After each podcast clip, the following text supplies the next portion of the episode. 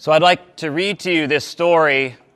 And do you know what the story is, Bible scholars?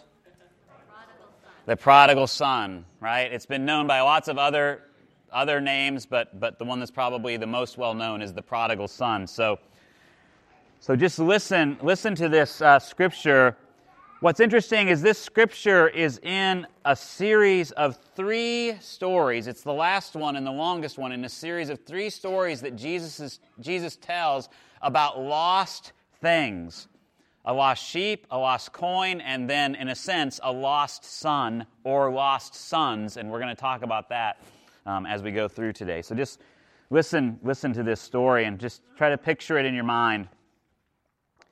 Now the tax collectors and sinners were all gathering around to hear him. But the Pharisees and teachers of the law muttered, This man welcomes sinners and eats with them. So Jesus told them this parable. There was a man who had two sons.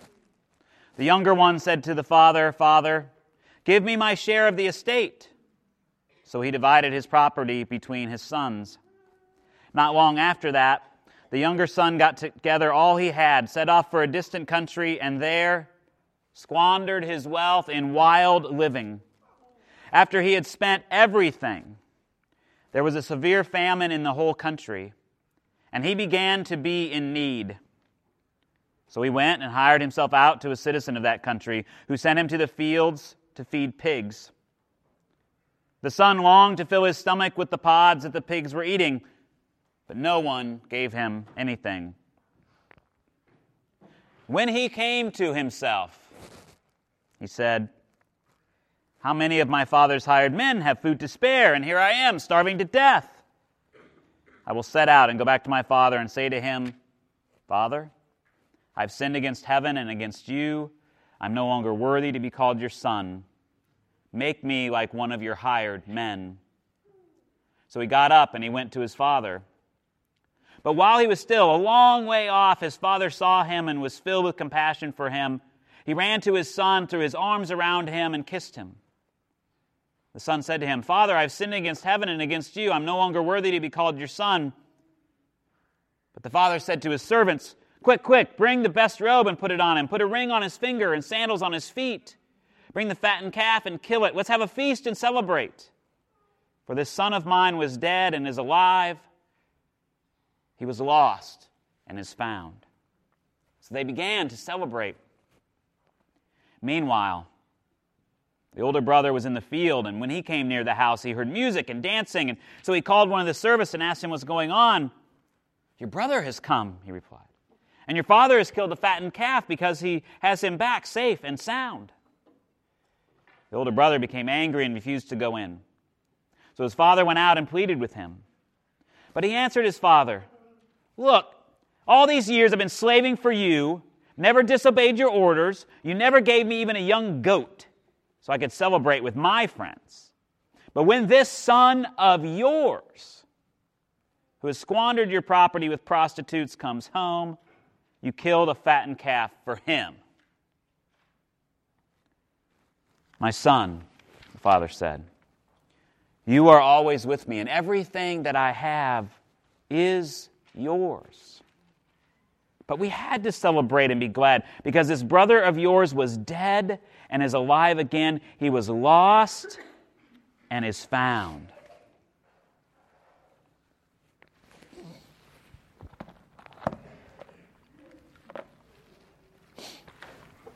It's probably, I could preach on that parable every week and we could find something new in it every single week. It's just, it's such a fascinating study on people, on God, on Jesus, on, on the culture, on everything going on there. It's just, it's, it, it's an amazing, amazing thing. Um, I was actually once accused one time of only knowing that particular parable because I'd preached on it so many times in a row. I was doing a series on it, and, and somebody said, We want to talk about something different. I'm like, You can't, you can't. I'm almost done here. My favorite line in there is, But when he came to himself, but when he came to himself. I don't know if you've ever been in that place where all of a sudden you came to yourself and you were like, I shouldn't be here. I need to make a change. Something has to happen now. I can't continue to live like this. We have these turnaround signs, these U turn signs to just sort of give you a graphic visualization of, of just the turnaround that, uh, that happens in our lives over and over and over again if we're open to it. I mean, some of us are just stubborn and we'll just, we'll just stay in a place where we sh- really shouldn't be and, and, and, and it's not really very healthy and whatever. We'll just, we'll just keep going because we're just so, we're just so in our rut that we're, that we're there. But I just love this part of it. But when he came to himself, he was willing to do whatever it took. Whatever it took. So, what you need to know partially about this story is, is that it's told in the context of, of the religious leaders who are there listening to him, who are, who are saying to him, but he hangs out with sinners and tax collectors and prostitutes, and he hangs out with all these bad people. He, he must not be a legitimate teacher of Israel. He must not be a legitimate rabbi. He can't be the Messiah because the Messiah would never hang out with the riffraff. And so he tells this, this story.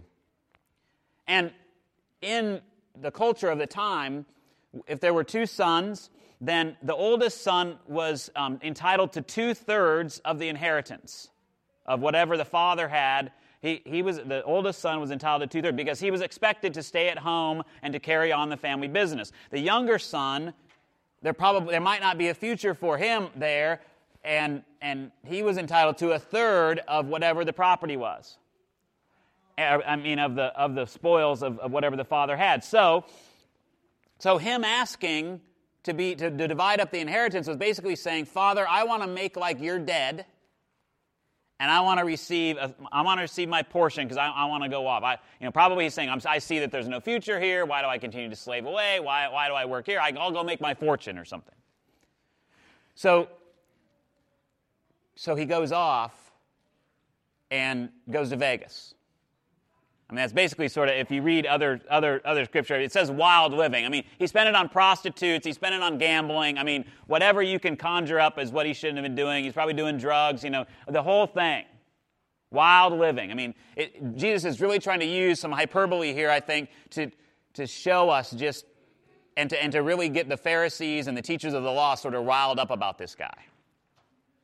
I mean, it's sort of like our political, our, our political scene right now, isn't it? I mean, I don't know how many people I've heard recently are like, well, you know, 49% of people are on the government roll. They shouldn't be there. They should go get a blessed job. Well, that's our self righteousness, isn't it? Speaking. I mean, we, we can easily be the older brother, right? We can easily look at other people and go, oh, well, I've got it all figured out. The younger brother goes off and is totally frivolous. Yes, he probably deserves everything that he gets at this point because he makes bad choices. Bad choices. And then he gets a job feeding pigs. Now, that might not be a big deal. I worked on a pig farm when I was in college. It's a lovely smell. It never goes away. We had a 500 square foot apartment. We washed our clothes in the apartment. The apartment smelled like pigs. It was lovely. We didn't invite people over to our home. It just didn't, didn't, didn't quite work. For Jewish people, um, pigs are unclean. So, so if you have Pharisees and teachers of the law and, and, and, and, and, these folks that are very, you know, very religious about that and trying to do the right thing and, and live into that, then then they're going, oh, well, geez, not only, not only is he hanging out with unclean with prostitutes and gambling and, and all this other stuff that he did, now he's feeding pigs. So he's, I mean, in, in terms of the Jewish culture, he is just, I mean, Jesus has put him in a, I mean, if he'd have eaten a pig, it probably would have, would have you know, made it even worse. But that's about all he didn't do. He wanted to eat the same food as the pigs, which is probably just as bad. So, so here he is. He's, Jesus has really made this and like the older brothers in us, the self righteous folks in us, we, we can sort of look at him and go, gee, he's getting everything he deserves right here. But when he came to himself, he realizes he's not where he's supposed to be. And of course, it's in a little self interest, right? That he turns around and he says, Huh, my father's hired hands who have no share in the, in the, in the money at the end of his death get food every day and a place to sleep and work to do. That might not be so bad. Maybe if I go back and I plead and I beg, maybe he'll make me a hired hand. So he takes off. And he goes back. And of course, you know this part of the story. The father sees him coming, and one of the one of the interesting pictures that you can draw in your mind is in that time probably they they you know they would have worn a robe of some sort right because they weren't into pants yet then and so he would have had a robe and it, and it was would be very disgraceful for a man to show his ankles you know? And so you can imagine the father running. How do you run in a robe? You have to pull it up. You have to gather it. And so here he is. He's really showing his foolishness almost. But it's this really vulnerable, beautiful picture of, of the father who's been waiting for his son to come back, hoping against hope that his son would return, even though the son has burned all the bridges, we think. And so the father comes running out there and he wraps his arm around him, like, oh, and he puts the ring on his finger, which means he is fully back. He is fully back into the fold. So again, now he's entitled when the father dies to his third again. I mean, this is, you know, this is a very generous forgiveness. And so they start to have a party. And so part of the, the teaching here is about this, this, this turnaround, this, this redemption that, that happens that that, that God, that God, our, the God that we know is a God of the turnaround, a God of second chances. That, that no matter, no matter where we've been, no matter where somebody else has been, no matter, no matter what's going on in our lives, that, that God is, is inviting us back home. God is inviting us back into the path of that new life that God wants to give us, that God wants to reinstate us to full status as children of God, that God wants to draw us back in into that life that's beyond life, to, to that life that has, that has eternal consequences. But then there's this second part of the story. The older son hears about it. And he's really happy about it, right? Dad, I have slaved away here for you. I've done everything that you've asked of me. I've been good. And you've never even given me a goat, let alone the fatted calf. So you clearly get the distinction between goat and calf. If you, if you have your choice ever, go with the fatted calf. Don't, don't get the small goat. But anyway, that's a whole other thing. So You wouldn't even do that for me?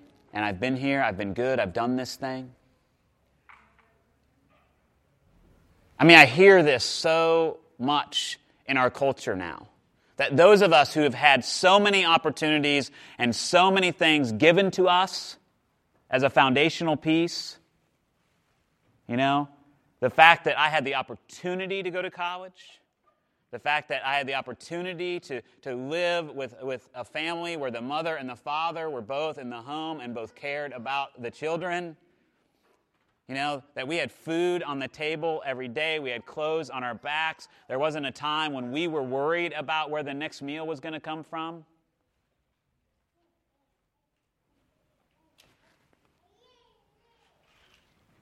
And I take that for granted.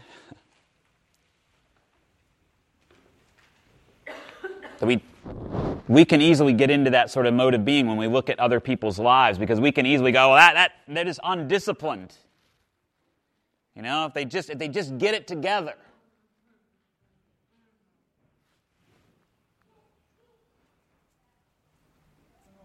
They just figure it out, like I did.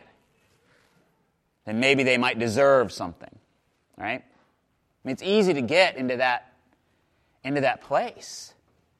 In our lives. Easy to, easy to become that, that, that judgmental and angry when it seems like we're not getting ours. And that's exactly what we hear in this older brother. I mean, he is, he is more than angry about the fact that he, he hasn't, you know, the father hasn't lavished him with a party.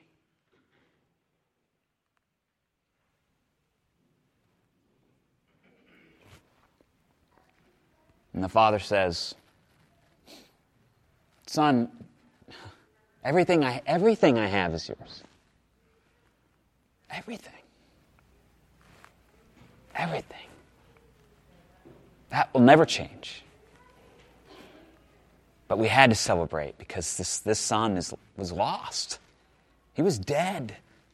He's alive now. He was lost. He's found. Like, like, he has a chance now at a real life again, to have a new life with us. Why wouldn't we celebrate in this? You know? We need to celebrate that, that turnaround. We need to celebrate this mud bath redemption that he's had. But here's the thing we're all in need of a mud bath redemption. We are all at different times in our lives in need of, in, in, in, in need of a turnaround. We are all at some points in our lives, we need to come to ourselves. Because within us, I think, you know, is, is not just the older brother or the younger brother. We're both. We do stupid, stupid stuff sometimes. That probably we shouldn't recover from. Don't know about you, maybe that's just me. Look back in your life and the choices you've made or places where you found yourself and you're like, man, how did I get out of there alive? Or not in jail or whatever. Maybe that's not you. Maybe, you know, maybe you had a Care Bear life like Jennifer and everything was perfect, but that's a whole other thing. True, you know. Um, but we also have that older brother in us. We also have that older brother in us because we have worked hard, because we have, we have tried to do the right thing. And oftentimes, even in our lives of faith, we've sort of made this deal with God as older brothers. You know, we, we've, we sort of made this deal with God. Hey, God, if I'm good, if I'm good and I, and I, and, you know, and I give my tithe and I show up to church and I serve other people and I do all these things, if I'm good, then nothing bad happens to me, okay? That, that's the deal. Can we just make that agreement right now, God? And then when something bad happens, whatever we think is bad, it, it, throws our, it, it throws our agreement up in the air, and then we get mad at God. Well, why would God allow this to happen to me? I've been good. Don't I even get just a little goat every once in a while? I've seen it happen many, many times with people. Like they, they've we constructed this world theologically where it's like quid pro quo. But here's the thing: you can't buy off God. That's not what it's about. We live lives of faith because God has already redeemed us.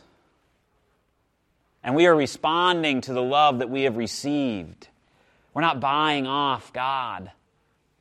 The son, when he came back, the younger son, I mean, it's almost as if the, the, the father didn't even hear him when he said, Oh, I've, I've, I've screwed everything up. I've made a fool of you. Just make me one of your hired hands. The father didn't even hear that. The father was, was like, Man, you're back. That's all that matters. I don't care. I'm, i mean, you know, mm-hmm. yes, you mm-hmm. Mm-hmm. hurt me, you did all that, but guess what? It's forgiven. Let's go. Let, you know, come on, let's party. You're welcome back here again. And so both older brother and the younger brother in us need mud bath redemption. We need turnarounds. We need grace. We need the forgiveness of God. We need to be placed back and invited back on the path. We need a mud bath turnaround to say to those prodigal sons, to those younger sons, come on, welcome back. Welcome back. And we need a mud bath redemption for the older brothers in us to be confronted with our judgmentalism, to be confronted with our rigidity, and to be confronted with the way that we look down upon others, to find the gift of what we've been given on, on the day to day to day to day. We're all in need of a turnaround. We're all in need of a mud bath redemption. And so Jesus is really the one who got dirty for us, if you want to look at it that way. Jesus got dirty so that the younger sons and the older sons could come back to God, could know that God, in a sense, had already reconciled with them, and that they were the ones who were keeping themselves out of the family. That it was their attitude, it was their way of living, it was their everything that, that, that kept them from seeing that they'd already been welcomed back. So Jesus was confronting those religious people of the day, those older brothers of the day, to say, hey, you think you got it figured out? You don't know anything and saying to those younger brothers, those prostitutes, those tax collectors, those people down on their luck, the people who were unclean all the time, to say to them, guess what? You're still invited to the table. Just come home. Jesus got dirty so that we might come to be a new creation, that we might see in ourselves and have in ourselves a new life a life where we're not making deals with God, where we're not trying to find our fortunes out there, where our, we think our treasure is going to be found out there, you know, either in dissolute living and wild living or, or in following the rules. That where our lives are found in God, where our treasure we know is in God. And so Jesus got dirty so that we could have a mud bath redemption. And when we come to see that, when we come to understand that in any, in any small little shape, we come to realize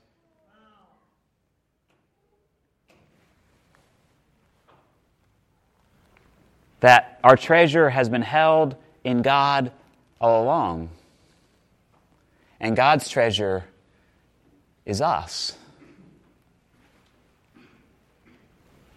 So, what in you needs a turnaround? What in you needs a mud bath redemption? Amen.